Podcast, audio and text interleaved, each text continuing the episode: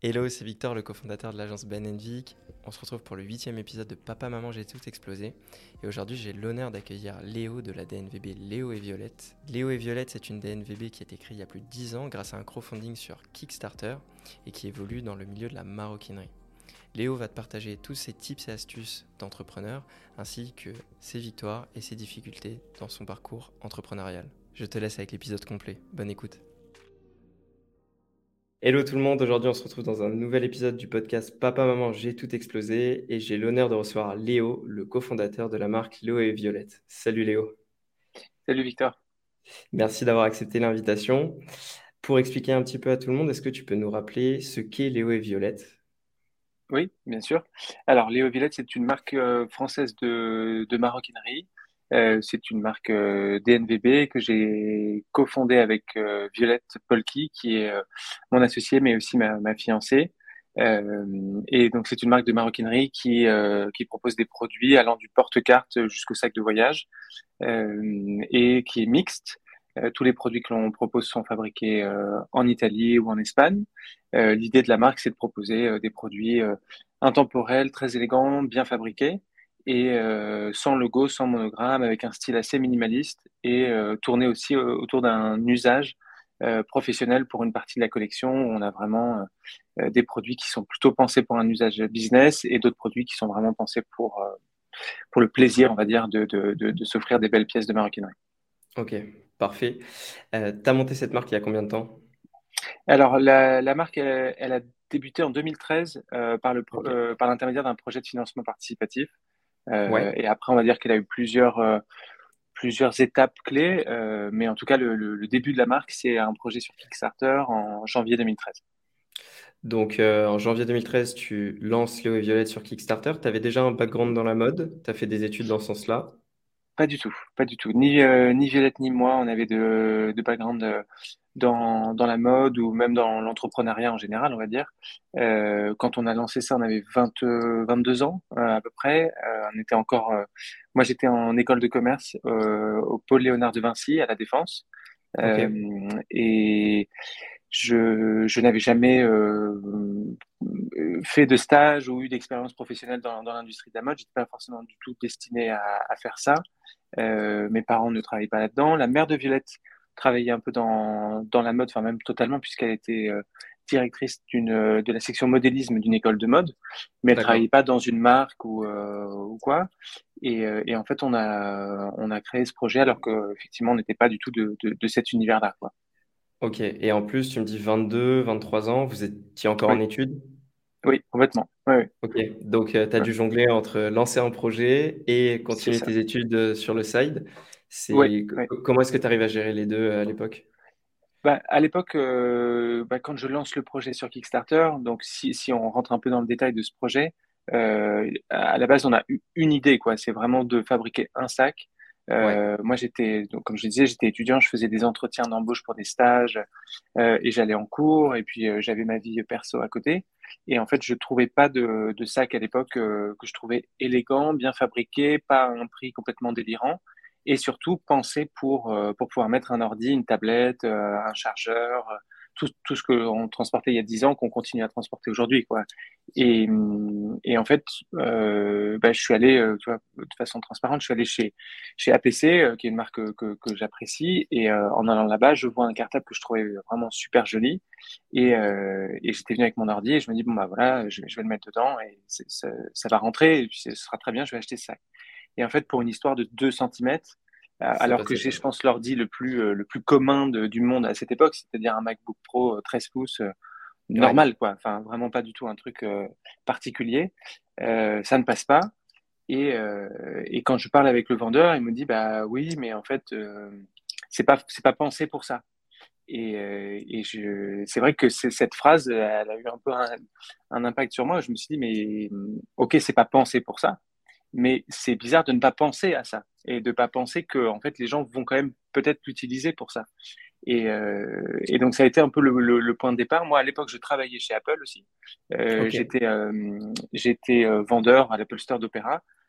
J'étais complètement fan des produits, fan de l'univers de la marque. Je le suis toujours aujourd'hui. Et, et, donc pour moi c'était c'était complètement illogique, impensable que quelqu'un qui dessine un sac qui fait à peu près une taille d'un ordinateur ne se dise pas, bah, tiens, les gens risquent de mettre un ordinateur dedans. Et, et c'est comme ça que c'est comme ça que ça a démarré. C'est parti vraiment de, de, cette frustration et, et, de cette de cette idée simple quoi, qui était de dire bah moi je cherche ça et que je ne le trouve pas. Euh, bah, plutôt que d'essayer de le chercher indéfiniment, euh, on va on va essayer de le, le créer. Je, je, précise quand même qu'on est en 2012 quand ça ça se passe. Aujourd'hui ça peut paraître euh, improbable, mais pourtant à cette époque il y avait vraiment pas ça quoi. C'est-à-dire que dans les marques euh, il n'y avait pas ce raisonnement de se dire, euh, à part les marques ultra techniques, euh, mais il y avait vraiment une division. Quoi. Il y avait les marques de luxe ou les marques de mode, et de l'autre côté, il y avait les marques type Incase, type voilà toutes les pochettes qu'on vendait d'ailleurs dans les Apple Store. Et, et, en fait, au milieu de ça, il y avait rien. Euh, c'était un no man's land où euh, il n'y avait pas de produit, euh, etc. Tu n'avais que de l'ultra fonctionnel et tu n'avais pas en définitive de fonctionnel et en même temps sympa fashion. Exactement. Ou alors tu avais du, fashion ultra beau, mais pas du tout, pas du tout fonctionnel, et, et, souvent hors de prix. C'est-à-dire que tu devais basculer pour avoir du made in Italy ou ou du, du, beau cuir basculer chez euh, les marques de LVMH ou du groupe Kering, euh, enfin des marques qui, qui, vendent à plus de 1000 euros un, sac. Quoi. Ouais, ok, donc c'est pas du tout les mêmes budgets. Et donc, toi, tu pars de ton euh, besoin personnel, tu te dis, mhm. je vais le créer et je vais le commercialiser, ou tu cherches juste à le créer pour toi dans un premier temps?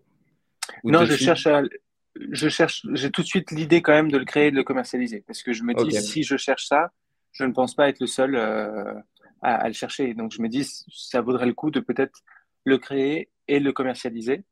Et, et c'est pour ça que tu me disais comment j'ai fait pour gérer le, le les, les, études en même temps et tout. À la base, il n'y avait pas grand-chose à gérer parce que c'est un petit projet, tu vois, c'est un projet euh, qui vient un peu à côté. Où ça, je, je, le fais quand j'ai mon temps libre.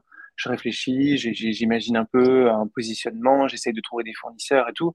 Mais c'est euh, à une échelle qui est, euh, qui est microscopique, qui fait qu'en fait, justement, comme je fais mes études, c'est presque un bonus. Et puis, bah, si, si ça évolue positivement, tant mieux. Si ça n'évolue pas, tant pis, c'est pas très très grave. Quoi. Ouais, ok. Donc, c'est pas euh, ultra chronophage en définitive. Non, non, non, non, non. Et tu, donc, tu commences à faire tes recherches, tu trouves mhm. ton, ton, fournisseur, tu fais tes croquis, je suppose. Et après, mhm. l'idée te mhm. vient du crowdfunding parce que tu n'as pas de fonds pour lancer la première prod, c'est ça? Et Qu'est-ce qui fait que euh, ton crowdfunding a fonctionné d'après toi? Qu'est-ce que tu as mis en place pour que derrière ça fonctionne et que tu puisses avoir mmh. les premières commandes et pouvoir lancer les premiers mmh. protos? Euh, Je pense qu'il y a une énorme part de timing. Euh, c'est-à-dire que quand on, quand on lance le projet, encore une fois, on est en janvier 2013, donc ça, ça fait presque dix ans. et en, en définitive, à cette époque, Kickstarter, ce n'est pas, pas ouvert aux Français. Euh, puisque c'était ouvert que sur le marché US et canadien. Et mm, moi, en fait, j'avais un ami qui vivait aux US et donc j'ai pu créer le projet comme ça. Et en fait, si tu veux, au moment où on crée ce projet, euh, il y a un énorme engouement sur euh, qu'est-ce que c'est que Kickstarter? Qu'est-ce que c'est que le crowdfunding? Comment ça fonctionne? Pourquoi est-ce que les gens utilisent ça? On sort un peu de My Major Company, les premiers artistes qui sortent de, de, de ces labels financés par, par le public, etc. Et donc, nous, on, bénéficie un peu déjà de cet engouement euh, qui est de dire, bah, on va parler du projet euh, du petit cartable, parce que c'était comme ça que le projet s'appelait, euh, par le prisme du, du crowdfunding. Et puis après, on va aussi parler du produit, évidemment, parce que le produit est intéressant et tout, mais on a eu une visibilité, une curiosité de la part des, consommateurs ou des rédacteurs en chef, je sais pas, de, de magazines ou autres, parce qu'on était la première l'une des toutes, toutes, toutes premières marques françaises euh, qui se lançait sur du crowdfunding et, et qui, en plus, euh, sur les premiers jours, a eu un vrai succès, ce qui a permis après un effet boule de neige de dire bah, regardez, on a fait ça, regardez, en plus, ça marche, donc du coup, euh, allez-y, parlez de nous. C'était un cercle vertueux. Donc une très grosse importance du time to market aussi sur le produit ah, en réalité, mm. parce ah qu'il y, avait un mm. vrai besoin. Ok. Mm. Et dès le début, tu voulais te positionner, euh, donc tu avais pour idée de faire un monoproduit. Oui. Il y a eu plusieurs déclinaisons du petit cartable. Mhm. Mhm. Mhm. Et euh, comment est venue euh, l'idée de créer une DNVB Léo et Violette avec une gamme, plusieurs produits, aller chercher toujours plus de produits? Bah, alors ça, d'ailleurs, c'est un point vachement important par rapport au succès de la campagne. C'est que moi, avant de lancer le projet sur Kickstarter, j'avais regardé beaucoup de, euh, de conférences, de, de, de... à l'époque c'était pas trop les podcasts, quoi, c'était plus tu vois des, des vidéos YouTube ou autres. Mais euh, mais ce qu'on pourrait aujourd'hui trouver en podcast, c'était euh, des, des fondateurs de, de, de, projets Kickstarter qui expliquaient comment ils avaient créé leur projet, quelles astuces ils avaient utilisées entre guillemets pour pour mobiliser la communauté. Et ce qui ressortait énormément, c'était vraiment l'idée de justement créer une offre très restreinte sur Kickstarter, de ne pas proposer une multitude de rewards et de dire bah, on propose le sac dans euh, huit tailles différentes, 20 couleurs, parce que l'idée c'était vraiment de dire bah voilà, euh, croyez-moi, j'ai travaillé sur un produit et je sais que ce produit il est bon. Et euh, parce que en fait, si tu dis je suis pas une entreprise, je démarre de mon côté et, et que tu fais croire entre guillemets que tu as eu 15 bonnes idées, c'est mmh. peu c'est peu crédible. Alors que tu en as eu une qui est bonne et que tu l'aies vraiment masterisé cette idée, ça paraît déjà plus probable. Et, euh, et puis en plus, pour la lecture du, du, projet, pour les, gens qui arrivent sur Kickstarter, c'est beaucoup plus facile euh, que si tu leur dis, euh, bah euh, voilà, j'ai plein de projets. Ah oui, au fait, regardez, il y a aussi cette taille-là, il y a aussi cette couleur, il y a aussi ce truc et tout. Donc, donc voilà, ça c'était vraiment pour parler du, du, du, projet Kickstarter. Après, pour passer à la deuxième étape, qui est de dire, bah, on va créer une DNVB, on va créer une collection, on va développer d'autres modèles. Euh, ça, c'est vrai que ça s'est fait euh, tout à fait progressivement. Euh, ça s'est fait un peu par la force des choses aussi, parce que comme le projet Kickstarter a été une réussite, bah, on s'est dit, il y a, y, a, y a, quelque chose. Ce n'est pas juste le produit qui plaît, c'est le concept de fabriquer des, de la maroquinerie intemporelle, euh, sans logo, sans, sans, monogramme, sans grosses pièces métalliques, quelque chose d'épuré et de fonctionnel, euh, le côté aussi unisexe des produits, parce qu'à l'époque on jouait beaucoup sur, ce, sur cette, sur cette partie-là de, de, des produits, euh, ça plaisait. Il y avait des, il y avait des couples qui s'étaient offert le, le, sac dans des couleurs différentes ou dans des tailles différentes après sur des produits qu'on a sortis plus tard. Et, euh, et, voilà, il y avait un vrai attrait pour ça. Et en plus, encore une fois, le time to market était très bon puisque à l'époque, euh, des DNVB, déjà le terme n'existait même pas. Euh, et, et, puis, et puis en fait, on arrivait au moment où euh, bah, Bonne Gueule arrivait, euh, Cézanne arrivait, Jimmy Fairley, euh, et euh, toutes les marques qui se sont créées entre 2012 et 2015, quoi, qui, se sont vraiment mises sur ce marché de direct consumer, vraiment d'aller dans une logique de on, s'affranchit du, réseau de distribution et on s'adresse à nos clients en direct. Tu avais la volonté, en faisant ce choix, de diminuer les mmh. coûts et de pouvoir proposer des produits peut-être moins chers que si tu le faisais en retail habituellement, avec euh, la marge, mais forcément, de la personne qui revend, mmh. etc. Mmh. C'était l'enjeu principal? C'était l'enjeu principal, c'est-à-dire que nous, euh, comme je disais, on n'était pas du milieu de la mode, donc on n'avait pas la connaissance de la distribution et de comment elle s'organisait. Elle et donc, quand on a compris qu'en fait, si on faisait de la distribution, forcément, le, le sac que l'on payait, euh, je dis n'importe quoi, à 100 euros hors taxe, il allait euh, sortir à 550, 600 euros TTC au client. Euh, bah, on se disait, en fait, euh, du coup, on raconte plus la même histoire. On est, on est en concurrence avec des marques avec lesquelles on n'a pas envie d'être en concurrence.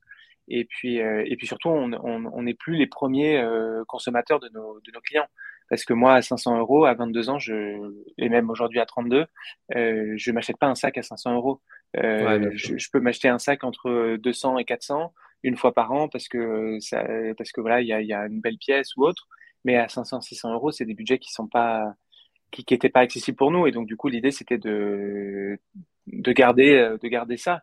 Et puis surtout, Internet, Kickstarter nous avait montré qu'on était capable de vendre en direct. Donc euh, pourquoi forcément euh, passer par de la distribution alors qu'on avait réussi à le faire euh, directement quoi. Ouais, bien sûr. Mais les enjeux sont pas les mêmes du coup, parce que tu es une ah DNVB, tu dois montrer ce produit à beaucoup de personnes. Donc je suppose qu'il y a une stratégie de communication qui est pensée en amont. Comment est-ce que, comment est-ce que vous décidez sur quoi vous allez communiquer? Qu'est-ce que vous Mm. montrer d'abord aux, clients, c'est euh, ce côté mm. euh, j'ai des produits de qualité qui sont à prix abordable, donc achète en ligne, ou euh, mm. c'est un nouveau concept fonctionnel, fashion, achète en ligne. Comment est-ce que vous marketez ça dans un premier temps? Bah, c'est en mouvement permanent en fait. C'est-à-dire que ça va même dépendre parfois des, des, des, produits, des collections, ça va dépendre aussi du timing. Euh, ça va dépendre des, des, des ads qu'on va distribuer où on va se rendre compte qu'en fait euh, les gens réagissent plutôt à ça à des moments, plutôt à ça à d'autres. Euh, c'est, mais c'est vrai que au début, on a beaucoup joué sur euh, sur la transparence, sur le côté euh, DNVB assez assumé. Euh, où voilà, on est, on, et, et c'était nécessaire parce qu'en fait, euh, les premiers réflexes euh, en 2013-2014 des clients, c'est euh, bah, je vais pas acheter un sac à 300 euros ou 350 euros sur Internet sans l'avoir vu. Et en fait, nous, on leur disait, mais si vous voulez le voir, il va être à 600. Donc voilà pourquoi, en fait, on le vend sur Internet. Même si après, il y a eu des pop-up stores, il y a eu d'autres possibilités, mais au début, il fallait être un peu être un peu pushy, quoi, euh, rentrer dedans et euh, expliquer les choses. Et donc, on a beaucoup joué cette carte-là. Euh, et après, aujourd'hui, bah, on parle plus du produit, on parle plus de, euh, de, de, oui, de, de, la qualité des matières, euh, de, euh, de la fonctionnalité, et moins du côté business, on va dire, et des NVB, parce que aussi c'est moins euh, moins différenciant qu'avant. Euh, c'est-à-dire qu'il y a beaucoup plus de marques maintenant qui sont Bien des sûr. Et il y en a même une qui se crée toutes les, je pense, 10 minutes en France sur ouais. euh, euh, tout, euh, tout, et pas n'importe quoi dans le sens péjoratif du terme, mais sur tous les sujets. Quoi. Il, y a, il y a vraiment de la lunette, de, de, des, des, produits d'entretien, de la beauté, sur tous les sujets. Quoi c'est devenu euh, hyper accessible, euh, monter mmh. son site euh, rapidement, tenter un, un, POC, etc. Ça, ça se fait mmh. assez vite, donc mmh. tout le monde essaye plus ou moins de, de, mmh. de faire son chemin en DNVB. tu as parlé d'une chose intéressante, tu me dis ça dépend des ads qu'on montre aux gens. Donc déjà en 2013-2014, tu te dis si je suis 100% online, il faut que je fasse des ads. Tu mises pas sur de l'organique. Alors, euh, c'était l'âge d'or, on va dire, euh, de l'organique, 2013, 2014, 2015.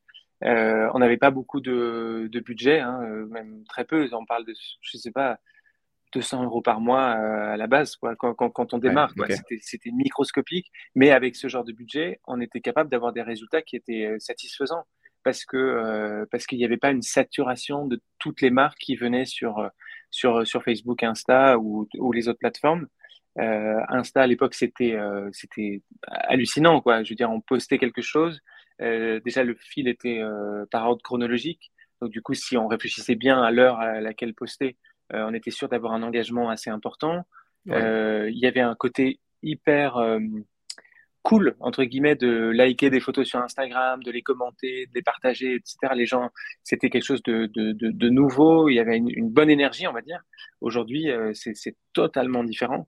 Euh, et, et, donc aujourd'hui, bah, les budgets ads sont, sont sensiblement plus, plus, plus conséquents, euh, ouais. mais il n'empêche que euh, ça reste une, un levier pour nous, bah, évidemment, un, un, comment dire, indissociable de notre activité, de notre chiffre d'affaires, de notre croissance. Quoi. Ouais, ok. Donc vous misez quand même beaucoup sur la partie ads. Alors je suppose que le business mmh. a évolué entre 2013 et, et maintenant. 2013, lancement. Euh, j'ai vu qu'en 2017, tu avais monté le studio, donc la partie physique. Donc là, tu te détaches un petit peu du côté euh, DNVB, en réalité. Oui, oui. Euh, ça représente combien de chiffre d'affaires en 2017, euh, Léo et Violette, si c'est pas confidentiel? Non, non, non. En 2017, euh, c'est une bonne question. Je pense qu'on est autour d'un million deux, un million trois, quelque chose comme ça. Ouais, donc okay. c'est principalement du digital. Ouais. Après, après, il y a une partie en magasin. En fait, après, le, le, le, fait qu'on ouvre un magasin pour nous n'est pas contraire à la, à la, notion de DNVB, dans le sens où le, le DNVB, si, même si on décompose l'acronyme, c'est Digital Native Vertical Brand, donc c'est vraiment une intégration euh, verticale de marques qui sont principalement euh, Internet. Et, et nous, ouais. c'est ce qu'on est euh, toujours, c'est-à-dire qu'on est une marque qui est principalement Internet. On a toujours une intégration verticale dans le sens où on fabrique nos produits, on les distribue et on fait tout le service après-vente euh, de, de, la distribution. Et à côté, on a juste créé un point euh, physique parce que euh, sur la catégorie de produits, sur le panier moyen sur lequel on se positionne, c'est difficile de s'affranchir du physique. Et ça, on s'en est rendu compte très rapidement. Ça, ça, te permet de toucher une autre typologie de personnes, la typologie dont tu parlais tout à l'heure, qui a besoin de toucher, de voir et d'essayer un produit. Mmh. Complètement. Okay. Il, y y a, quand même euh, une, une, une, surtout euh, pré-Covid, euh, depuis le Covid, les choses ont quand même changé, mais, mais avant, il y avait vraiment toute une typologie de clients qui n'envisageaient pas l'achat sur Internet, qui, pour, qui, pour qui c'était très complexe de se faire livrer chez eux, de faire les retours si ça n'allait pas, etc. Euh, et puis il y a aussi une partie de notre clientèle qui, qui est un peu plus âgée, euh, qui n'est pas de notre génération, qui est plus entre 40 et 50. Eux ne sont pas du tout euh, de base des consommateurs du digital pour, pour, euh, pour de la mode. Et, euh, et ces clients-là, bah, quand on a ouvert le magasin, on les, on les a trouvés. Enfin, ils sont venus, quoi. Ils nous ont dit, on est content qu'il y ait un magasin parce qu'on n'aurait pas acheté sur Internet. Ouais, ok. pour revenir sur la chronologie, tu es quand même arrivé à plus d'un million d'euros de chiffre d'affaires avec du online. Après, vous décidez donc d'avoir ce studio Léo et Violette mm-hmm. à Paris, il me semble. Oui, c'est ça. Derrière, vous continuez à développer la gamme, euh, vous continuez à faire donc des ads, qui, sont, qui est mm-hmm. la, stratégie majoritaire en fait pour le développement de Léo et mm-hmm. Violette. Oui, oui, oui, oui. Ok.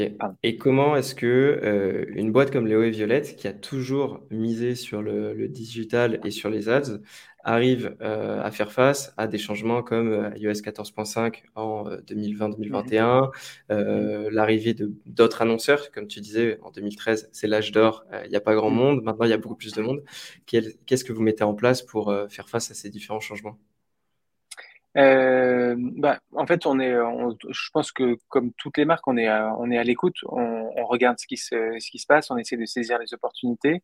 Je ne sais pas si on est un, un, exemple absolument. Je pense qu'il y a des marques qui, le, qui l'ont mieux saisi que d'autres, mais en fait, à chaque fois, il y a des petits, euh, des petits âges d'or, tu vois. C'est-à-dire que par exemple, euh, quand Insta sort euh, euh les stories, bah, au début, les stories, c'est très organique, c'est très facile, les gens regardent énormément les stories, interagissent beaucoup avec. Et donc, du coup, forcément, si, tu, si toi, tu dis, OK, bah là, les stories, c'est devenu un truc qui marche très, très bien, euh, je vais me mettre sur ce créneau-là, parce que, en fait, Insta est en train de le pousser à, fond. Euh, bah, du coup, tu peux saisir cette opportunité. Quand euh, il y a, je sais pas, maintenant, ça va faire quoi, deux ans, ils disent, OK, on va mettre les Reels à fond en avant euh, sur Insta, on va pousser ce type de contenu et tout, bah, hum, c'est une opportunité à saisir et ça, ça laisse la porte ouverte à, à du nouveau contenu créatif. Encore une fois, nous, par exemple, sur les Reels, on n'est pas du tout positionné, on n'est pas bon sur ce, sur ce sujet et on a certainement raté le, le, le, le, train en marche. Aujourd'hui, euh, on peut toujours le faire, mais ce sera peut-être pas aussi fluide et ça générera pas la visibilité que ça pouvait générer euh, il, y a, il y a encore quelques, quelques mois ou quelques années. Mais, euh, mais par contre, on est, moi, je suis sensible à ça. Je suis, euh, euh je suis très digital, euh, je sais pas, friendly ou native, je sais sais pas comment le dire, mais je, j'aime bien les outils, les, outils de, des réseaux sociaux. Je suis, un, je suis un consommateur, mais même en général, je, je regarde les, je sais pas, les OS qui sont à disposition et qui permettent certaines nouveautés, certaines fonctionnalités. Euh, et, et, donc, j'essaie de transmettre ça aussi aux personnes avec qui on travaille. Mais, euh, mais ce que je veux dire, c'est que c'est à chaque fois, il y a des opportunités qui se créent. C'est juste, il faut arriver à les, à les identifier, les saisir et qu'elles aussi collent avec l'image de marque. Euh, évidemment, là, je peux penser à TikTok, qui est une opportunité énorme et des marques qui ont réussi à, à saisir ces opportunités. Après, est-ce que nous, euh, les Gillette, notre ADN euh, est euh, TikTok euh, compatible Instinctivement, je, je, je, dirais non. Après, est-ce qu'on peut créer d'autres contenus qui peuvent l'être, etc. Voilà, c'est une réflexion à avoir. Je pense que toutes les marques peuvent être compatibles sur TikTok. Il suffit de mm. regarder Printemps ou Galerie Lafayette sur TikTok. Mm. ça, ça dénote pas. Tu peux, tu peux avoir une très belle marque, être dessus. Il mm. faut juste le marketer à sa façon et pas aller dans, le, dans un message différent que celui que mm. peut véhiculer la marque en général. Mais euh, mm-hmm. c'est hyper intéressant ce que tu dis. Euh, ça veut dire que pour continuer à avoir une DNVB en croissance, je suppose que vous avez de la croissance chaque année, mm-hmm, euh, tu es mm-hmm. obligé d'innover et de tout le temps aller chercher les nouveautés qui vont te faire craquer un petit peu le système d'acquisition. Oui, oui, oui. après, ça, c'est une partie très, très importante. Mais la partie aussi qui reste la plus importante et celle qui va vraiment te permettre de, d'avoir de, la croissance, ça reste le produit. Et, et avant tout, en fait, c'est euh, la qualité de, de, ton produit, c'est la qualité de, euh, de l'expérience client qui va permettre en fait aux gens de, de, rester clients de la marque, euh, d'avoir un bouche à oreille favorable et qui va faire que tous les petits à côté, enfin petits ou gros d'ailleurs, hein, mais les à côté de communication, les efforts sur les différentes plateformes vont avoir une toute autre résonance parce que les gens vont en avoir entendu parler, peut-être dans un premier temps positivement par du bouche à oreille, alors que s'ils passent comme ça sur un fil, euh, quoi, ça va pas, ça va pas les marquer. Et, euh, et, je, je, pense qu'il y a des marques de DNVB qui aujourd'hui euh, ont des succès euh, absolument extraordinaires, alors qu'ils ne sont pas forcément sur 50 plateformes et diffusent, tu vois, énormément de messages. Je pense à une marque comme Bonsoir. Ouais, alors peut-être que je connais, je connais pas assez ce qu'ils font, mais pour moi, Bonsoir, ils sont pas partout mais je pense qu'ils ont une, pourtant un succès qui est euh, monumental euh, parce qu'ils ont surtout un très très bon produit et que euh, qu'ils ont des des, des, des, ambassadeurs de leur marque naturelle parce que et moi j'en fais partie parce que parce qu'ils ont un super produit quoi. Ouais, ok. Donc le produit d'abord, le marketing après. Mm. Tu as l'autre école, tu as des personnes qui disent euh, on peut tout marketer et tout vendre. Mm. Euh, je, suis plutôt d'accord. En 2013, c'était peut-être faisable. Mm. On pouvait marketer pas mal de choses. C'était le début, c'était l'âge d'or. Euh, maintenant, il faut avoir un bon produit et tu parlais du service après-vente qui est hyper important. Il faut discuter, avoir de la communication avec les utilisateurs ou les consommateurs. Comment est-ce que vous faites? Vous l'avez internalisé cette partie service après-vente? Oui, Totalement. Ça, c'est depuis le premier jour. Je pense que si tu veux euh, créer une DNVB, c'est pas possible de d'externaliser de, ces, ces sujets-là. C'est trop important. Euh, c'est enfin, capital, quoi. Vraiment, le, le, la relation avec les clients. Euh, il y, a, y, a, trop d'enjeux sur ce sujet et il y a trop de plateformes. Aujourd'hui, on peut se faire contacter par 53 biais différents l'email, le téléphone, le WhatsApp, le Insta, Facebook, Insta Direct, les commentaires, les stories et tout, c'est énorme. Donc, euh, en fait, l'externaliser, je pense que c'est un. Déjà, je pense que c'est quasiment impossible parce qu'il y a trop de, de, de, moyens de communication. Et puis, euh, et puis le message n'est jamais standardisé. On peut pas répondre. C'est comme ces sites qui aujourd'hui mettent des outils moi, je, déteste ça, mais après, euh, il y a plein de sites qui le font. Mais tu vois, des, outils automatisés de chat où euh, tu sais, tu viens, tu poses une question et euh, par de l'intelligence artificielle, ça va automatiquement te répondre à certains sujets et tout.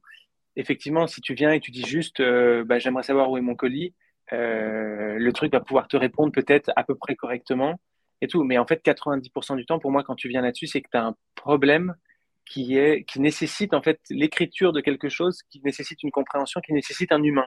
Et si derrière tu as un humain qui n'est pas formé ou qui connaît pas bien euh, ton, langage ou ton, histoire ou, quoi, bah oui, tu vas pouvoir répondre, mais, mais pas, qualitativement. Et donc du coup, le, risque, c'est que cette personne ne, voilà, ne revienne pas. Quoi.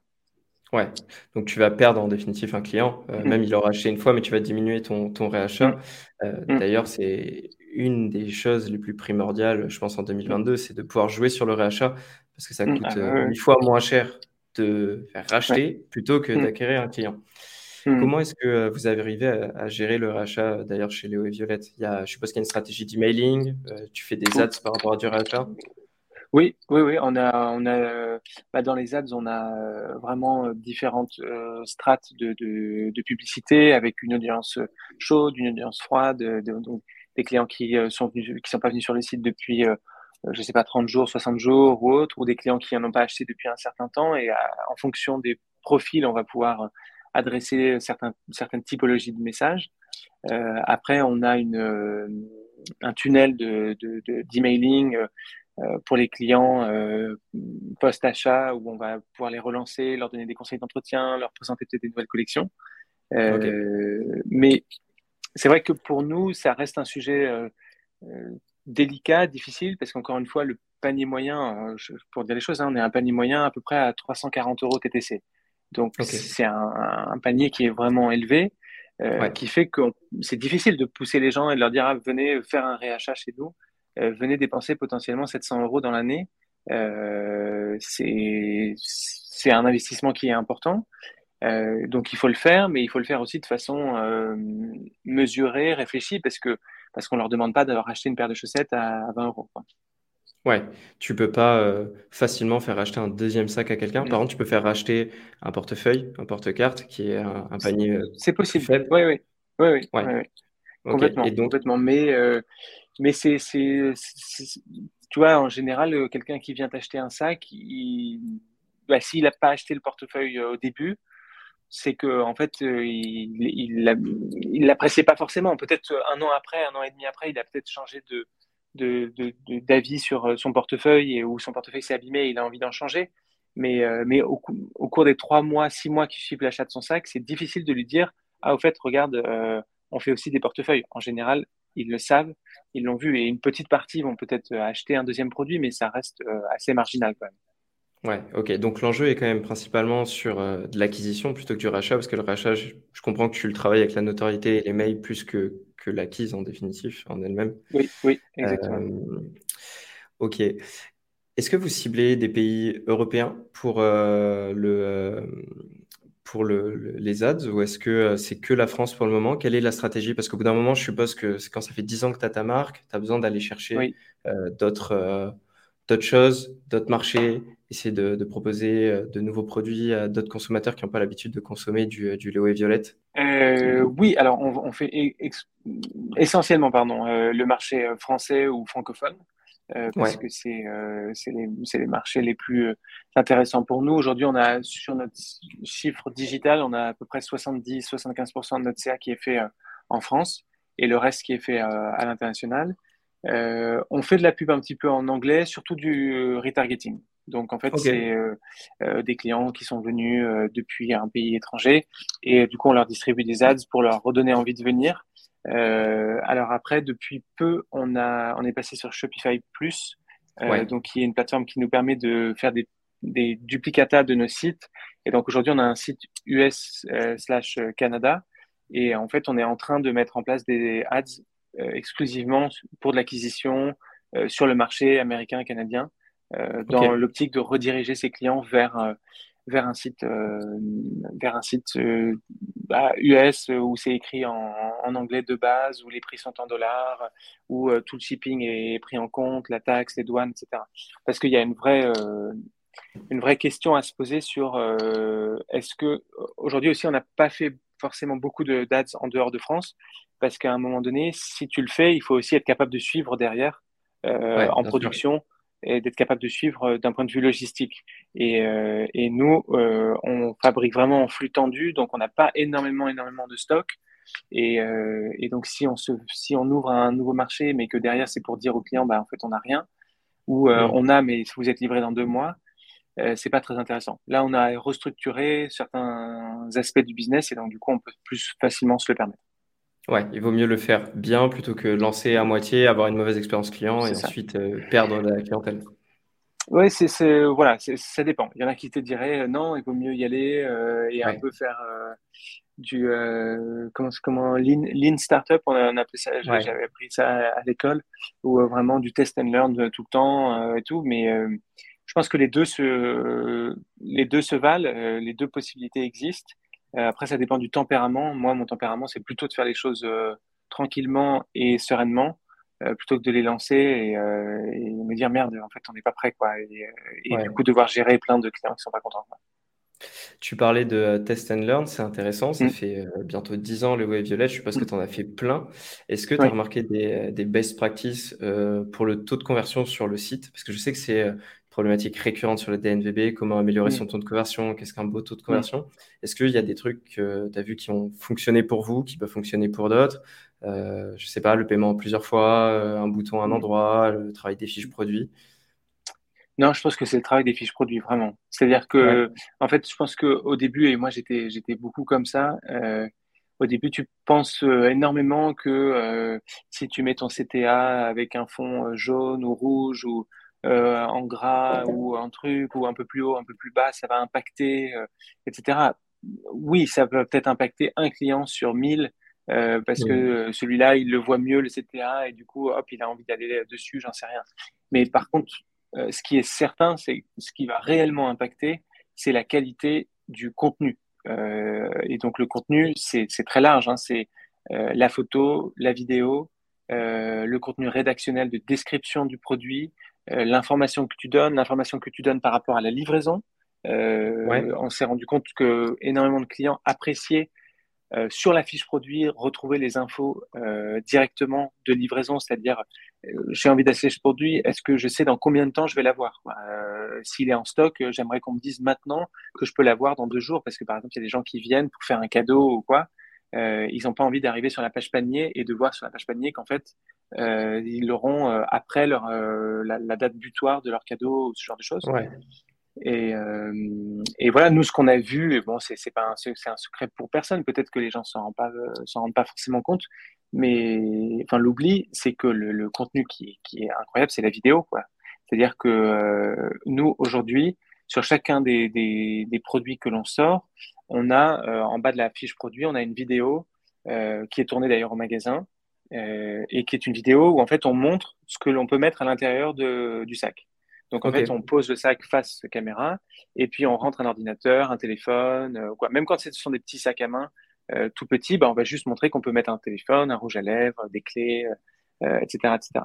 Et en fait, ce contenu vidéo, en 9 ans, je pense qu'on a reçu mais, des milliers de messages de clients qui nous disent mais merci de faire ce, cette vidéo quoi. Merci parce que grâce à cette vidéo j'ai vu que enfin j'ai compris que mon ordinateur rentrait. Alors que pourtant dans la description, on écrit euh, votre ordinateur rentre, qu'on a parfois des photos où justement on fait rentrer l'ordinateur un peu pour, pour bien expliquer aux gens, etc. Mais rien ne remplace cette satisfaction visuelle de voir un ordinateur rentrer dedans ou de voir un téléphone et de se dire, OK, c'est bon, je suis rassuré, euh, je sais que je peux mettre ça dedans. Et ça, c'est des vidéos euh, qui nous coûtent 0 euros à fabriquer euh, puisque tout est fabriqué en interne, tout est tourné au sein du magasin, mais avant, c'était pas tourné. Quand on n'avait pas le magasin, c'était tourné chez, chez les parents de Violette. On se mettait derrière une table, c'est un plan fixe avec une caméra, ça peut même être tourné à l'iPhone, et euh, c'est un montage sur iMovie qui dure à peu près 4 minutes, je pense, à faire.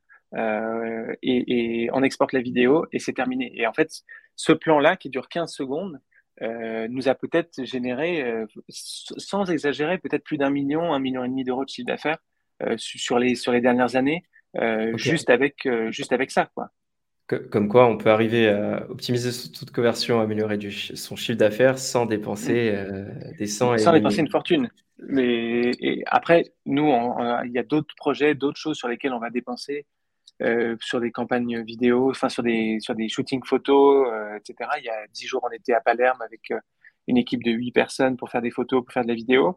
Et là, on va dépenser parce qu'on a envie de faire des beaux projets, des, des, beaux contenus, etc. Et ça reste entre guillemets obligatoire de faire ça. Mais par moment, il faut pas aller chercher trop loin. Quoi. Une idée très très simple. Euh, il faut vraiment se mettre à la place du client quoi, et se dire est-ce que moi, moi, je connais très bien mon produit, euh, je sais ce que je peux mettre dedans, je l'ai vu, je l'ai testé, je, voilà. Mais est-ce que la personne qui est derrière son, écran euh, connaît bien euh, mon produit quoi? Hmm. un, autre entrepreneur, j'ai oublié son nom, je ne sais hmm. plus qui me, qui me l'a dit, mais il me disait la simplicité vend. Et je pense hmm. qu'il n'y a rien de plus vrai. Plus c'est compréhensif et plus c'est simple, plus les gens vont au bout. On le voit nous aussi avec, avec nos clients, quand la page produit est claire, que le tunnel est simple, ça, mm. fonctionne normalement, il n'y a pas de raison. Et ce qui est intéressant, c'est que tu parlais du format vidéo. Est-ce que le format vidéo, c'est aussi quelque chose euh, qui vous a permis de step up au niveau publicitaire, au niveau des ads, ou au contraire, c'est pas ce qui fonctionne le mieux? Ça dépend, pareil. Il y, a eu, y a eu pas mal de phases. À une période, euh, les, les, personnes avec qui on travaillait sur ce sujet nous disaient il faut faire beaucoup de vidéos, il faut, c'est vraiment, c'est ça maintenant, euh, la photo ça marche plus. Euh, voilà, c'est, on a toujours fait un peu des deux. Euh, aujourd'hui, par exemple, moi, je considère que quand on fait de l'ADS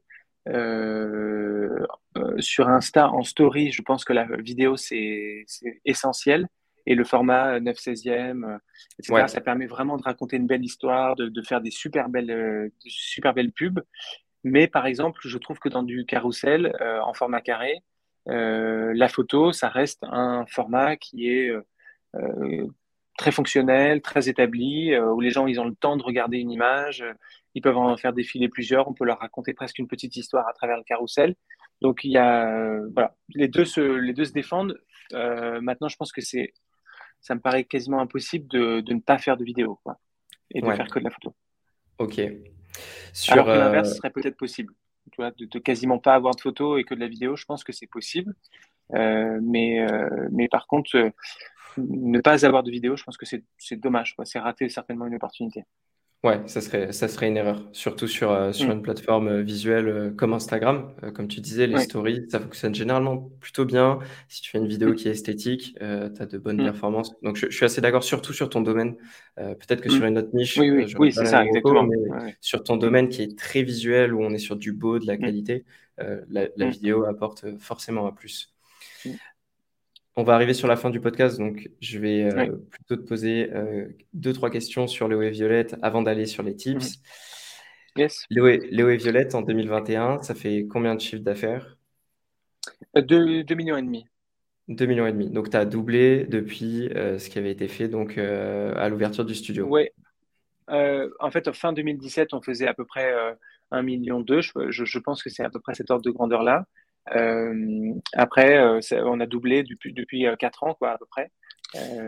et après, il y a eu cette période de, de, de flou difficile, 2020-2021, qui a quand même été vraiment très impactante pour nous parce que parce que parce que on avait on a on avait clairement pas des produits de première nécessité quoi. Et donc du coup on, on, vendait beaucoup de sacs pour le business. Les sacs de business on en a quasiment pas vendu pendant un an parce que télétravail, parce que confinement, parce que euh, tout ça. Et, euh, et puis en plus, on avait quand même une partie de notre offre qui était en magasin. Euh, et là, d'un coup, on s'est retrouvé à avoir le magasin fermé, avec des grosses restrictions, avec le couvre-feu, tout ça, tout ça. Donc, on a mis un peu de temps à, se restructurer, mais depuis, depuis début 2021, on est reparti sur un, enfin, on est un rythme auquel on n'a jamais été et qui, qui, avec une très forte croissance. Ok, objectif de croissance sur 2022 euh, euh, On est à peu près sur 30%. Ok, donc c'est euh, très très bien. Quand on arrive mm. sur ce volume-là, c'est très bien. Surtout sur une, boîte qui a déjà 10 ans, c'est dingue mm, chaque année en croissance, surtout mm. en ayant connu bah, le Covid et toutes les problématiques qu'il y a autour.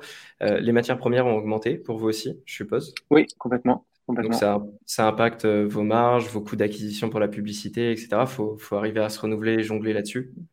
C'est ça. Et on n'a pas eu le choix que de que d'augmenter les prix de vente euh, début mai, euh, ce qui est jamais une étape une étape agréable. Mais en fait, depuis euh, depuis presque deux ans, à peu près tous les six mois, les prix augmentaient de 3 à 5% des matières premières, ce qui au final a une augmentation quasiment globale de 10% du coût de fabrication du produit. Donc à un moment donné, il fallait, il fallait que ce, cette répercussion, elle, existe aux, yeux du client. Euh, mais, mais oui, oui, c'est ça, ça fait partie de, de, de, la vie de, de toutes les entreprises. Euh, et, et, ça, pareil, c'est lié à, à l'ADN de la marque. Nous, quand on a eu ça, ben, on, a, on a envoyé un long mail, on a fait des stories, on a fait des posts Insta pour expliquer pourquoi les prix allaient augmenter, quand est-ce qu'ils allaient augmenter, en laissant le temps aux clients de, de, continuer à commander au prix euh, qu'il y avait depuis un certain temps. Et, euh, et, voilà, et ça, ça s'est bien, ça s'est bien passé parce que euh, parce qu'on est une DNVB quoi et que on l'assume et que, que ça fait partie vraiment de notre ADN. Donc, du coup, on communique de façon transparente avec les clients sur ces sujets-là. Et la transparence, c'est hyper important pour euh, continuer justement à, communiquer mm. et avoir de la mm. croissance.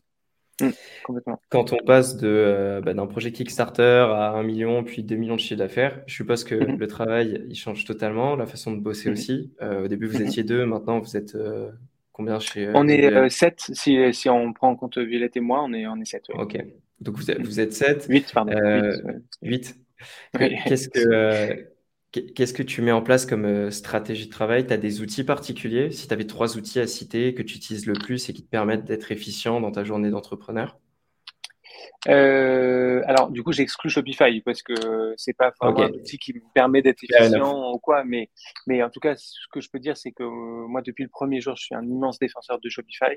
Euh, Aujourd'hui, je, je, ne vois pas trop de raison de, de, de créer un e-commerce sur une autre plateforme. Je, enfin, en tout cas, de, de, de mon point de vue, peut-être parce que j'ai pas eu l'occasion de le faire.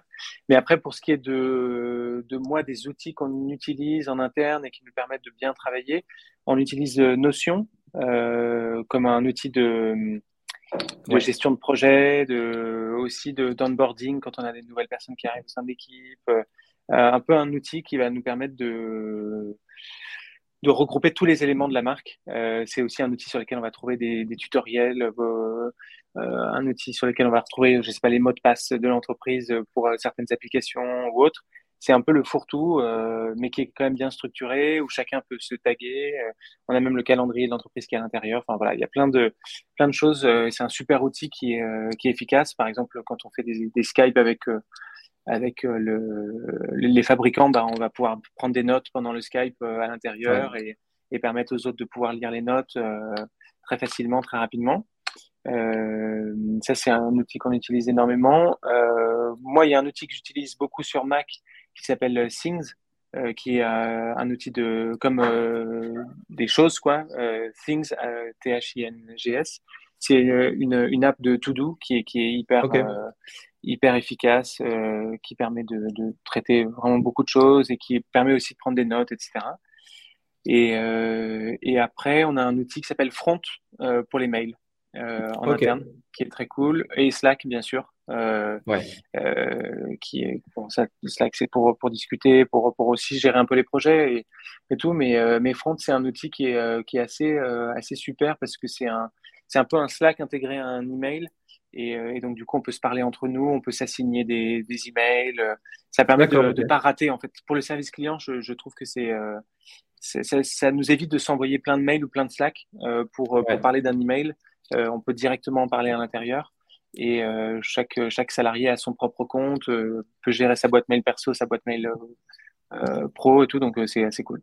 C'est un peu comme un pastel où tu peux faire un retour sur un, nouveau site en disant euh, bah là en fait le mm. bouton je veux qu'il soit plus rond pareil tu pings mm. le mail tu dis en fait tu peux répondre ça etc exactement exactement et puis tu peux tu peux par exemple euh, prévoir la réponse d'un email si tu, tu, veux envoyer un mail et que tu veux qu'il parte dans trois heures bah tu peux dire ok je veux qu'il parte dans trois heures ou au contraire si tu sais que ce mail là tu peux pas y répondre maintenant euh, bah, tu vas pouvoir te le snooze jusqu'au lendemain ou le surlendemain parce que tu sais que tu auras la réponse que le lendemain euh, pour répondre aux clients. Donc euh, voilà, c'est un outil qui est euh, qui est assez assez puissant dans lequel tu peux mettre des règles aussi pour par exemple, je sais pas, si il y a un y a un mail qui comprend le mot SAV, bah, ça va tout de suite partir dans, dans la boîte SAV, etc. etc. C'est euh, assez bien fait. Ok, hyper intéressant. C'est la première fois qu'on m'en parle et j'en avais jamais entendu parler euh, avant. Euh, une question que j'aime bien poser, quand on entreprend, on reçoit plein de conseils. Quel est le conseil entrepreneurial que tu as reçu et qui t'a le plus servi? J'ai reçu plein de. Plein, enfin, plein. J'ai pas reçu, en fait, euh, j'ai entendu, tu vois, des, des, des, conseils dans des discussions, dans des choses. Je pense que, euh, voilà, le conseil qui revient, qui est vraiment bateau, euh, mais que, que, je trouve bon, c'est qu'en fait, en général, quand tu fais un truc qui est bien, tu le, tu le sens, quoi, tu vois. Il y, y, a un côté très organique et par moment, tu veux un peu forcer les choses et quand tu passes trop de temps sur un projet, trop de temps à te demander si ça va marcher, pas marcher, est-ce que c'est bien, est-ce que truc et tout, c'est qu'en fait ça va pas marcher quoi. Enfin en tout cas moi ça c'est mon ressenti. Euh, le, et c'est pas forcément un conseil que j'ai entendu, mais c'est plutôt euh, des, des, choses que j'ai j'ai comprises de discussions d'entrepreneurs ou de, de peut-être de livres, de d'articles que j'ai lus où euh, voilà les gens te disaient en gros en général quand tu as une bonne idée, euh, je pense que c'est comme un compositeur qui écrit une bonne chanson, c'est Enfin, tu vois, tu l'écris, tu l'écoutes et tu dis, OK, elle est super, quoi. Et tu, tu, le sens, c'est assez, c'est assez organique. Et il y a des moments où, parfois, moi, j'ai voulu forcer les choses, où j'ai voulu y aller, hein, alors que je, dès le début, je sentais que c'était pas, c'était pas génial, quoi. Ok, donc s'il y a un doute, il n'y a pas de doute en définitive. C'est ça, oui. oui. Ok. Peut-être. Ok. On arrive sur, euh, sur la fin. Je vais te remercier d'avoir participé au podcast. C'était hyper intéressant. Et puis, euh, on se retrouve dans quelques temps pour euh, échanger sur la suite de Léo et Violette. Je pense que tu auras plein d'autres choses à nous, à nous raconter. J'espère, j'espère, ouais. Merci, beaucoup pour l'invitation en tout cas. Merci.